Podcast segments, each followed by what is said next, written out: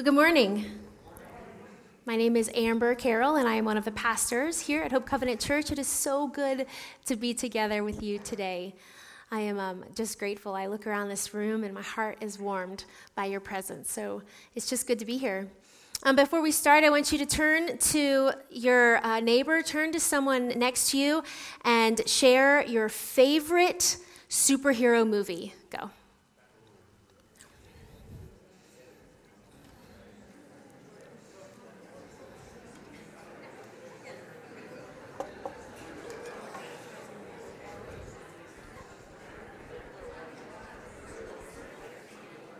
Okay. Go ahead and shout out some favorites. Iron Man? Really? Shrek. what else? The Dark Knight. The Dark Knight. Captain Marvel. Girl power. Huh? Who? Luke Cage. Ah, what's that? What else? Batman, Superman, Captain America. I cannot believe. Infinity War, anyone? Thor. Thor, okay. Thanos, right? Okay. Um, no one said Aquaman. I'm surprised. Seriously. I have walked out of one movie in my life, and it was Laura Croft Tomb Raider from like the 90s. Um, and Aquaman, I rented in my living room, so I couldn't walk out, but the worst, the worst, the worst.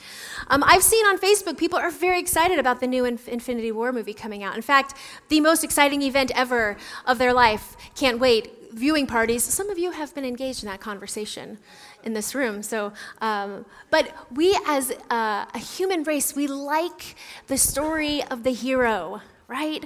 I mean, we're kind of drawn to superheroes and this idea of like the guardian, like they have something that they've been entrusted with that they need to protect, right? And then the, and then people come after it and they try to get this thing and and they're they're given this like special power um, to protect it.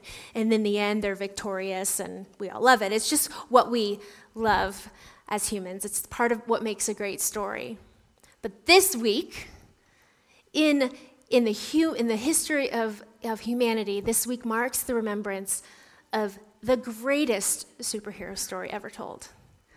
Holy Week, Palm Sunday, marks the beginning of the most magnificent story, and we are a part of it. So I, I wanted us to, to, to kind of put ourselves back, put, put ourselves in that place of Palm Sunday. It's the first day of Holy Week, and if you can imagine the, the, the, Jewish people, they were the chosen people, Yahweh's people, and they were just waiting for the Messiah to show up. And, and they, were, uh, they, they welcomed him when he came in with the palm fronds and the laying things down at his, at his feet. And, and, and they, they couldn't wait because he was the promised Messiah. He was going to break every chain, he was going to set the captives free. They'd bet it all on the line. This was the event they were waiting for. He walked in and, and, and, and they said, Hosanna, Hosanna Hosanna in the highest. They were so, so excited. And on reaching Jerusalem, Jesus entered the temple courts, and this was the place where um, housed the holiest of holies. The temple was their precious place. And when Jesus walked into the temple courts around the area, he began driving out those who were buying and selling there. And he overturned tables and money changers and benches of those selling doves. And then he wouldn't allow anyone to carry merchandise into the temple courts. And as he taught them, he said, Is it not written, My house will be called a house of prayer for all nations? But you have made it a den of robbers. And so he comes in, and, and they're like, Whoa, wait, wait a second. This is, this is our sacred place, and Jesus has something to say about it. And so it says the chief priests and the teachers of the law heard this and began looking for a way to kill him. Ooh for they feared him because the whole crowd was amazed at his teaching. See, he came in and preached something different than what they were living. They had put their confidence and their trust in the commandments and the commodity and all of the things that they were selling and their status. And then Jesus came in and started saying something different, and they were not okay with that. In fact, the crowds were amazed. And they said, We got to put a stop to this. Jesus had been living out his ministry for, for three years, and at this point, he had performed miracles. They, would seen his work and, and signs, and he had spoke of the, the kingdom of God, and he said, the kingdom of God is here, but they didn't quite understand. And then when he started to show it look a little different, they were not okay with this. Then it takes us through the garden and that journey on Thursday that night in Holy Week, when Jesus was handed over to the guards, he was betrayed and the crowd began to lose their confidence in the promise of the kingdom of God. How can Jesus be the king of the Jews? And how is he going to overturn the Roman Empire if he's in captivity, if he's crucified?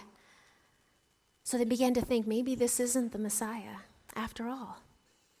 And when he stood before Pontius Pilate, when the crowd was asked what they wanted to do, their cheers went from Hosanna in the highest to crucify him. How quickly the crowd went from being amazed at his teaching to shouting, Hosanna. And I think we often do the same. How quickly our confidence in God, our trust in the promise can shift when our circumstances are rocked. You know, today as we enter Holy Week, we're closing out this I Don't Know What I Believe message series, and I want us to look at what we've been reading, and we're going to read it out loud together one more time. And this is in uh, 2 Timothy 1, verses 9 through 14. So let's read that together. The words will be on the screen. It says, He has saved us and called us to a holy life, not because of anything we have done, but because of His own purpose and grace. This grace was given us in Christ Jesus before the beginning of time but it has now been revealed through the appearing of our Savior, Christ Jesus, who has destroyed death and has brought life and immortality to light through the gospel. And of this gospel I was appointed a herald and an apostle and a teacher. That is why I am suffering as I am. Yet this is no cause for shame, because I know whom I have believed and am convinced that he is able to guard what I have entrusted to him until that day. What you heard from me, keep as a pattern of sound teaching with faith and love in Christ Jesus. Guard the good deposit that was entrusted to you, guard it with the help of the Holy Spirit who lives in us. Amen.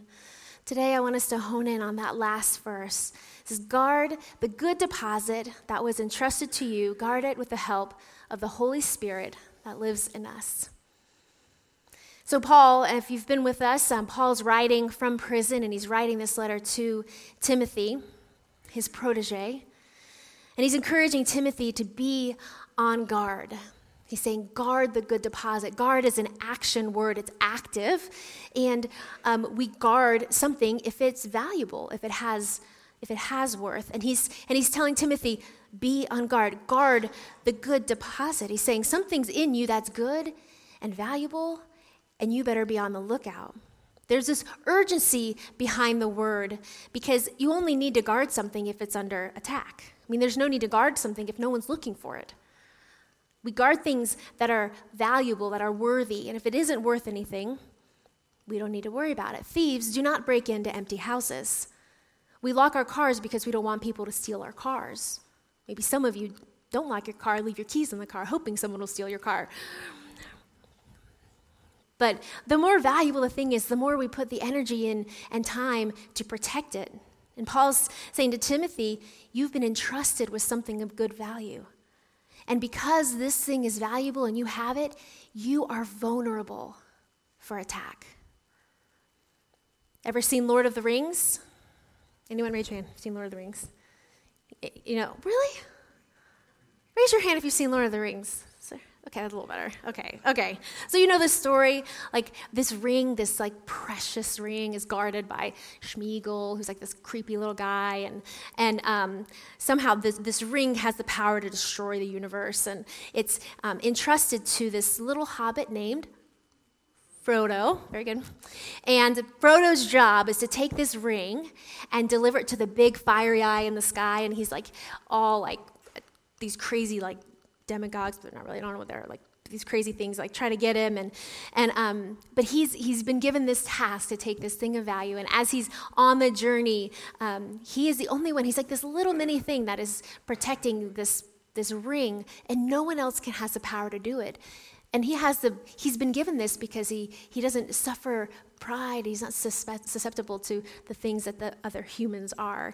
And so it's this great story. If you haven't seen it i i encourage you to watch it. Um, but anyway, so just these stories of, of um, powerful, uh, the power of protecting um, our, things that have been entrusted to us. And I, I think of that often uh, when we have people who receive baptism. And we tell people often, as you um, give your life to Christ and you publicly proclaim that you are following Jesus through baptism, um, we say, be careful, because those who become precious to God become very important to Satan. And oftentimes, when you put yourself out there, you are vulnerable for attack. And we'll, we've heard stories about that when people say, Yeah, once I kind of went all in with my faith, I could kind of see where, where uh, the enemy was kind of out to take me down. And I don't know about you, but I've, I've felt that before. You ever felt like just under attack? Where you're trying hard and you're doing your best to live some things out, but it just seems like it's just coming at you wave after wave? I mean, maybe part of us should take some flattery in that, like, wow, it must be really important. um, you know, as we look at our lives and we wonder, like, why things happen to us and what, what can God do for this, um, we need to remember that God said, I am with you always. You are never alone. And He loves you and gave His life for you because you are valuable.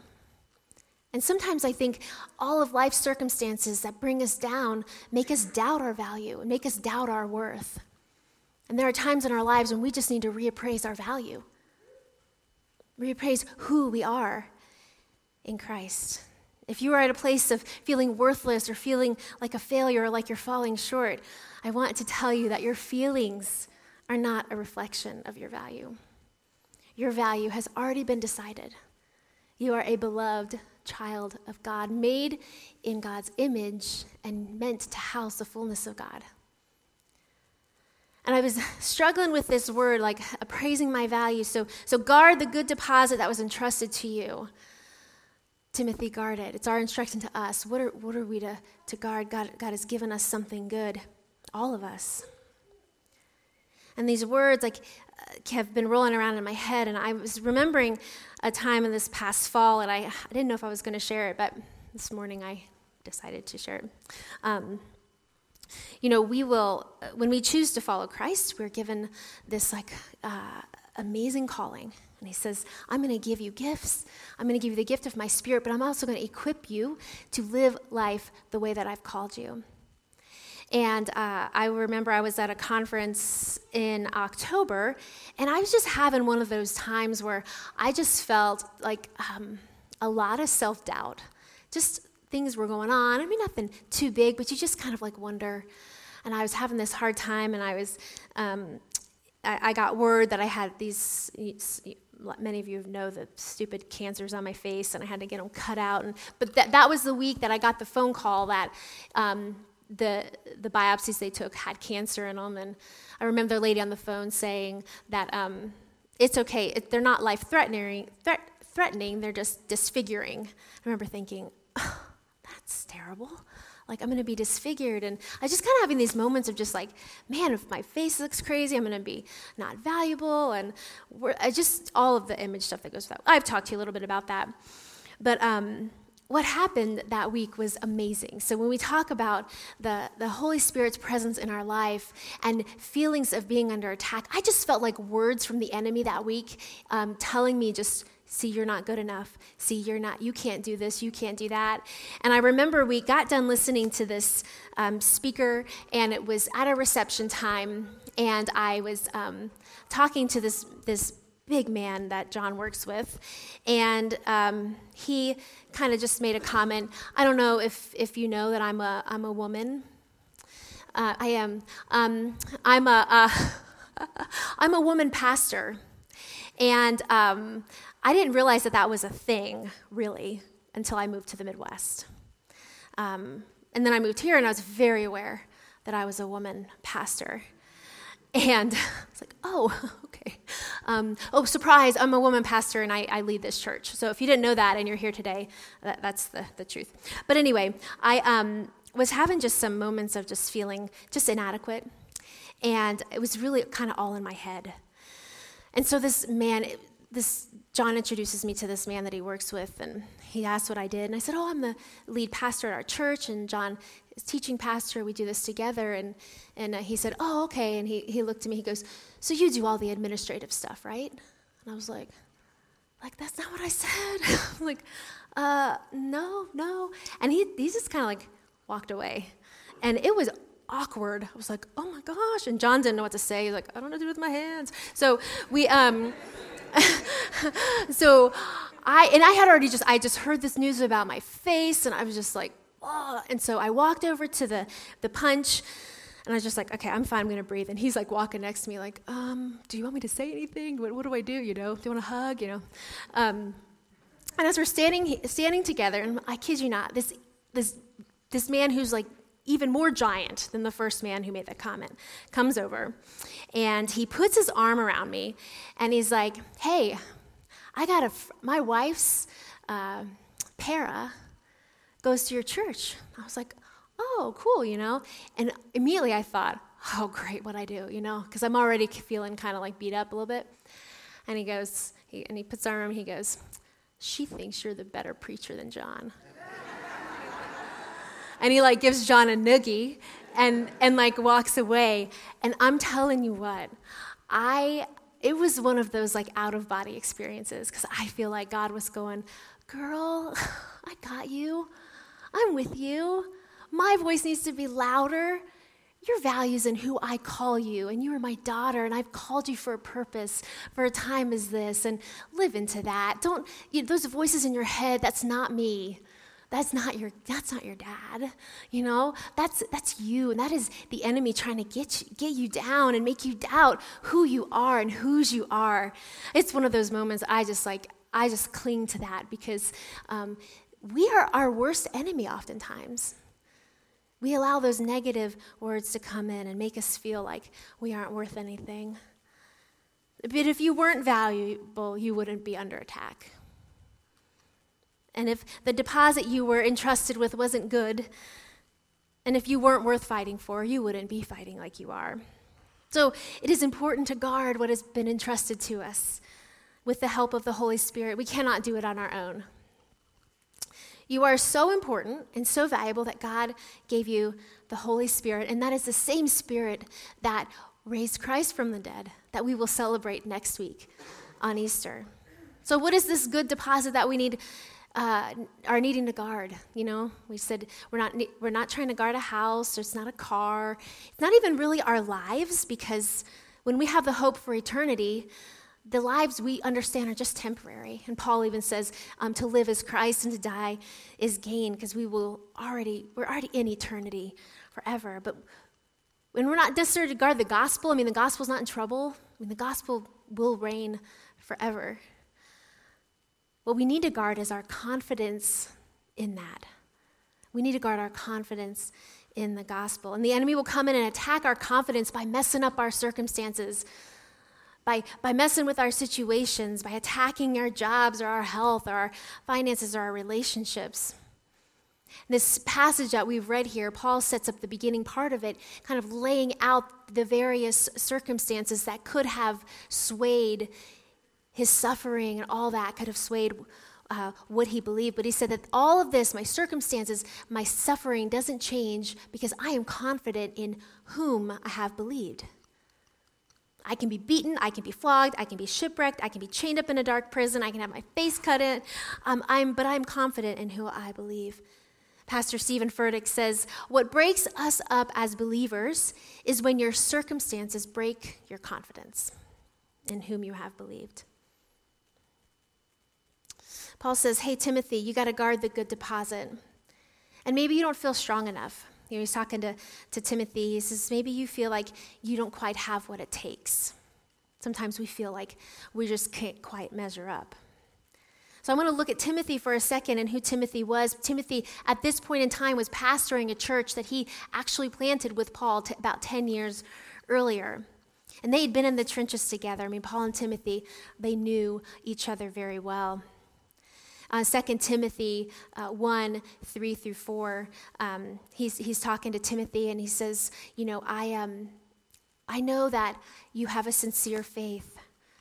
And I know that you, you I, I, I'm confident of, I'm reassured of who you are because of who's raised you. And then he says something. He says, The Spirit doesn't give us uh, a spirit of, tim- of being timid, but it gives us a spirit of being powerful.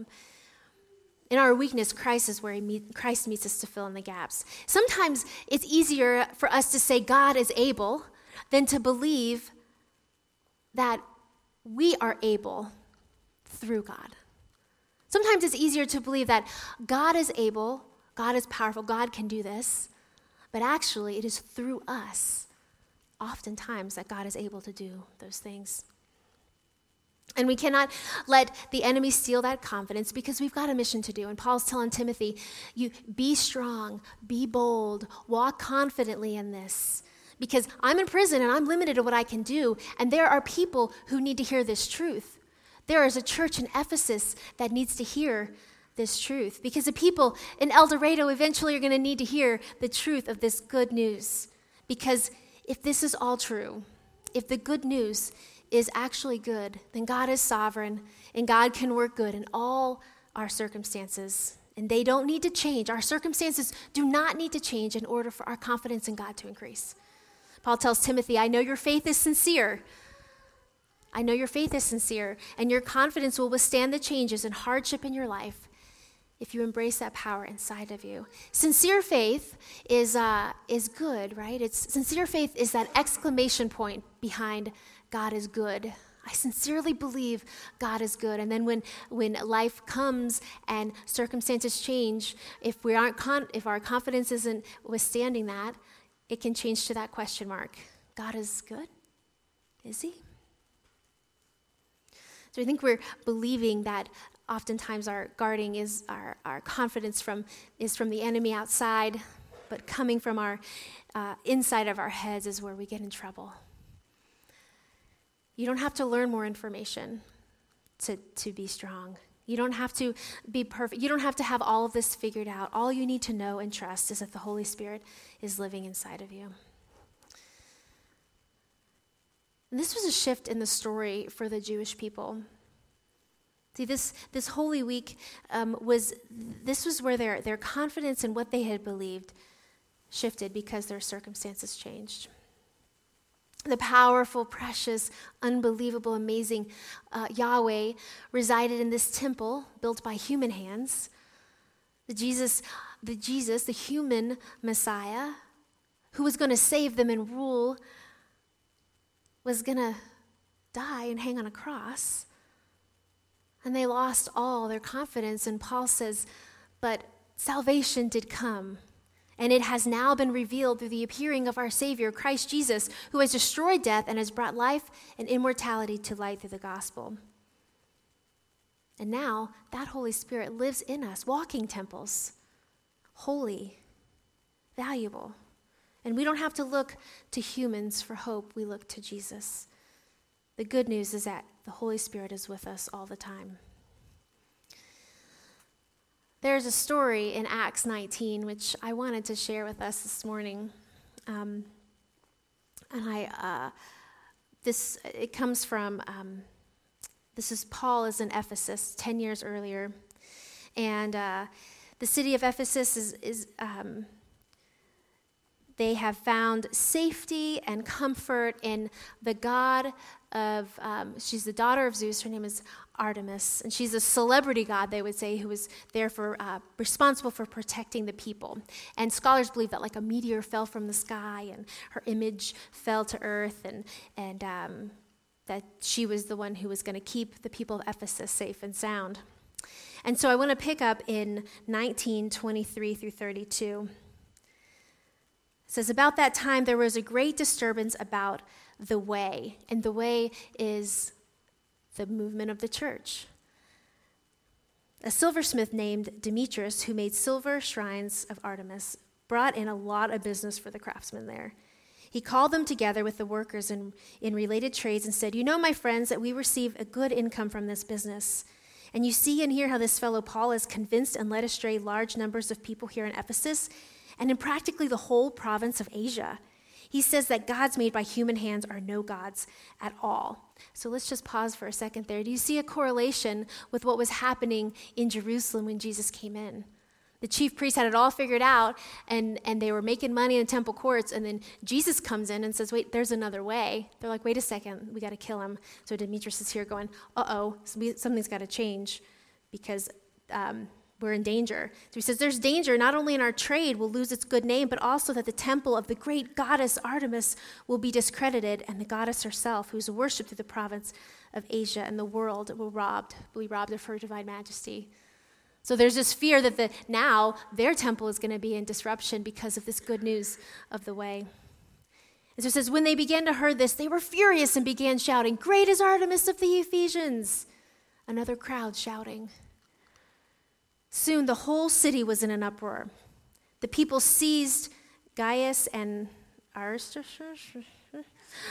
Um, Paul's traveling companions from Macedonia, and all of them rushed into the theater together.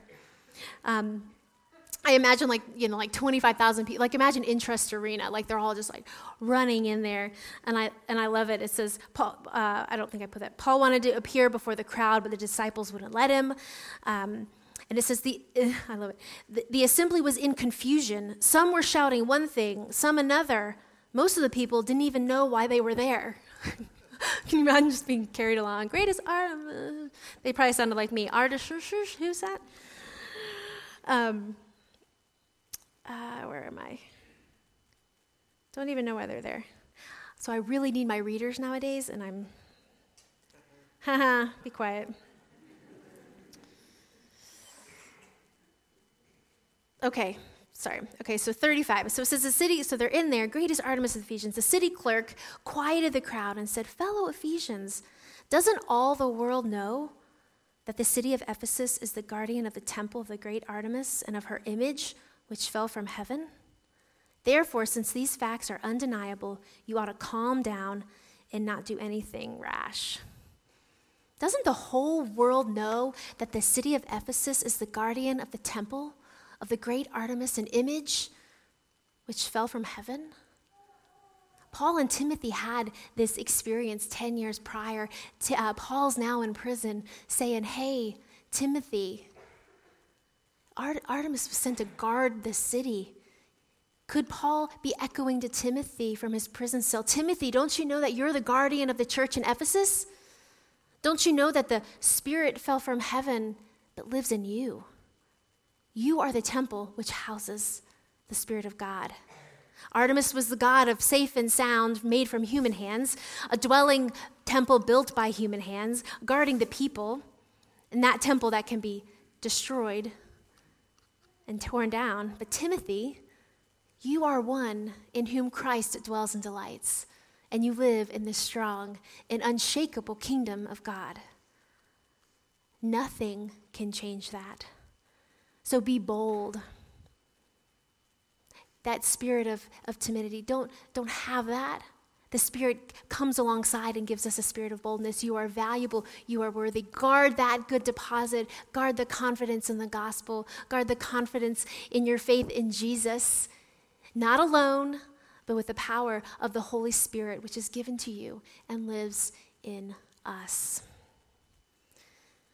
This week, we're going to journey to the cross.